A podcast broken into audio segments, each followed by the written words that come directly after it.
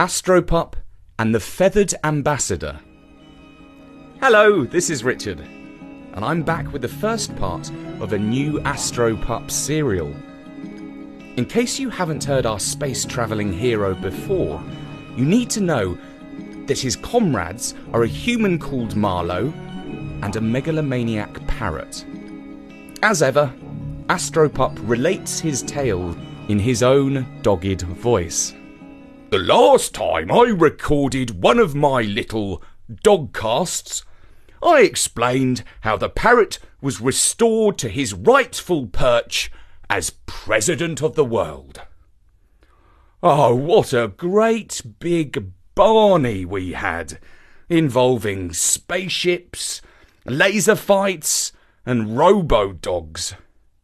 You can hear all about our epic battle in my series called The Two Parrots. After that long dog day, I was right pooped. I put my face in my paws, curled up onto the bed in the president's suite, and hoped that nobody would boot me off it. But the president did not sleep. He was fluttering about all night, practicing the most important speech of his political career. After his morning bird seed, he stood on his YouTube perch and spoke to his billion or more online followers. Friends, people, birds, animals. Over the past weeks, an imposter has stood here, impudently pretending to be your president. This feathered faker, this preposterous parrot, this scurrilous surrogate, had me imprisoned inside a feline spaceship while he took my place in the presidential palace. I fear that some of you may have been duped by his devious deception. Humans may find it difficult to tell one parrot from another, even when on the left stands a bird of genius and on the right a pale fake. Humans, I do not hold it against you if you made this error. For future reference, I will give you five tests that you can use to tell the real me from a false copy. Test number one. Observe that when I scratch my head, I use my left claw, while the faker scratches his with his right. Test number two. When the trickster speaks French, he has the most atrocious accent, whereas I am equally excellent in English, French, German, classical Persian, ancient Egyptian, JavaScript, and C plus. Mes amis, il faut bon mémoire après qu'on a menti. Test number three.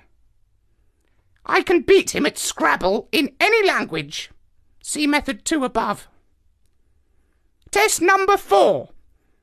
I live on a strict diet of organic, ethically sourced, non G M Amazonian birdseed. The greedy imposter pecks on any old thing, including fast food takeaways, greasy chips, and sugar-encrusted apple pies. Test number five. You can try me on the periodic table, backwards, forwards, and inside out. For instance, I can tell you that zirconium is element number forty, and its symbol is Z R. He, the pale imitation, would be flummoxed by such a test. In short, I am a genius. He is not. This should be apparent to all and sundry upon meeting me in parrot person, but in case of doubt, please apply one or all of the above tests.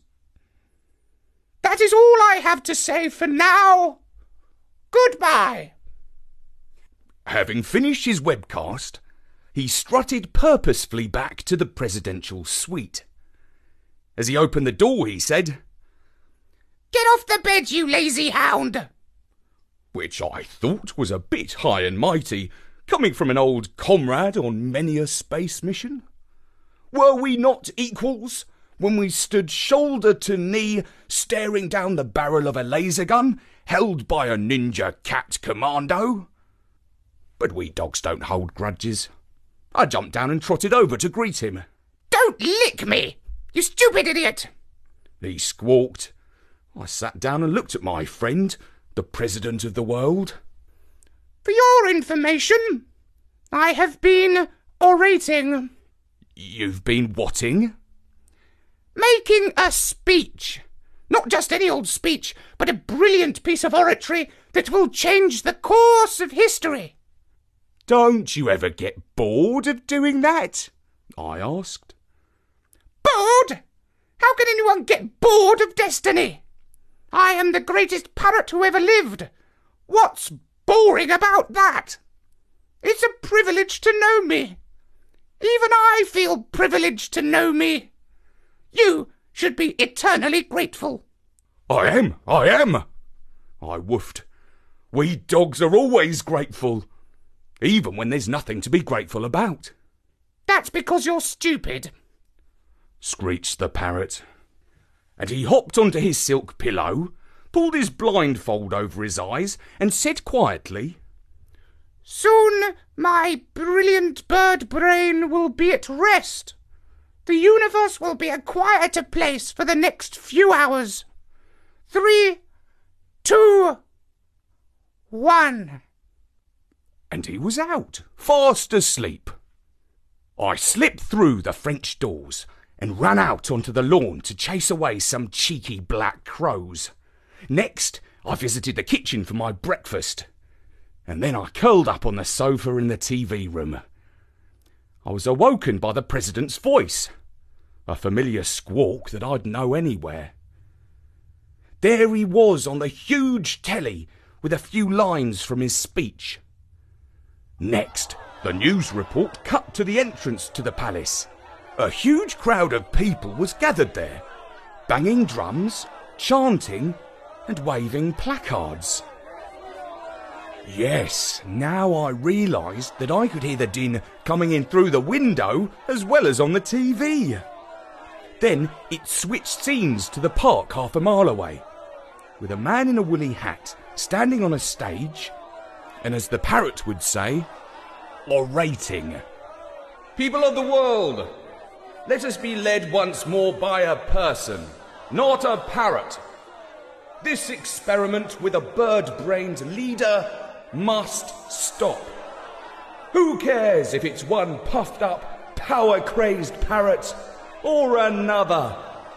A bird is a bird. They're all the same. Mad, meddling megalomaniacs, each and every one of them." And a huge cheer went up from the crowd. And what a massive crowd! Humongous it was, filling the entire park, and as loud as a cup final, a rock concert, and fireworks night combined. "Uh-oh," I said. "More trouble afoot." What happened next was politics. It's the sort of stuff they talk about on the news, but nobody ever listens to. Cabinet meetings, reshuffles, resignations, factions and fictions. The most impressive part for me was the president standing on the top of the tallest tower in the palace, screaming at the mob outside the gates. "Barbarians! Bolsheviks! Bonapartists! B-b-baddies! You don't deserve me! I'm too brilliant for you! That's what it is! You're frightened of my genius!" It was shortly after that that we made our escape, taking off from the presidential lawn in a captured feline spaceship. Our human friend Marlow was at the controls. The three of us were once again out of this world together. While we were orbiting the Earth for about the thirteenth time, a voice came on the radio. "The Parrot, can you hear me? This is Georgina Shrub, the new President of the World."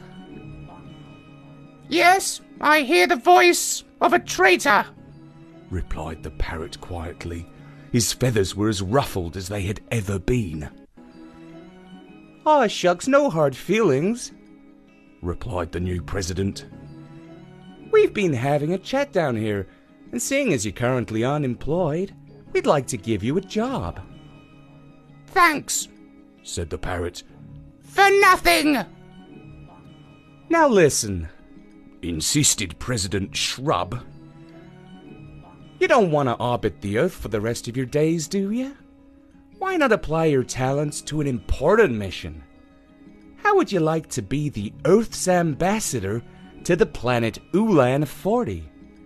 Our experts reckon there's intelligent life there, and we need to make contact and invite the beings of that planet to become our allies in the fight against the cat people. You could make a critical difference to the history of the universe. What say ya?" "I say it sounds like a trap, a one-way ticket to doom," replied the parrot. "Oh, come on now. Now you've really hurt my feelings," said President Shrub. "I promise by all that's sacred that the world needs you to complete this mission." "And what happens when, or perhaps I should say if, I come back?" asked the parrot. "You will have a pension for life, all the birdseed you can eat, a palace, a personal bodyguard, and a chauffeur-driven limo." "Throw in a supercomputer and it's a deal," replied the parrot. "Oh, and some dog biscuits for your faithful friend," said Ina Dogworth. The parrot translated. "And ten million dollars for me," said Marlow. "Did you hear that?" asked the parrot. "Yes, we got it. It's all agreed," said the president. "Mission Control is sending you the coordinates right now." And that was how we set off on our strangest mission of our space careers to date. Which brings us to the end of the beginning of our new Astropup series. Astropup, Marlow and the Parrot are once again setting out on a space mission together. Join us soon to find out how they get on, here on Story Nori dot com. For now, from me, Richard, goodbye.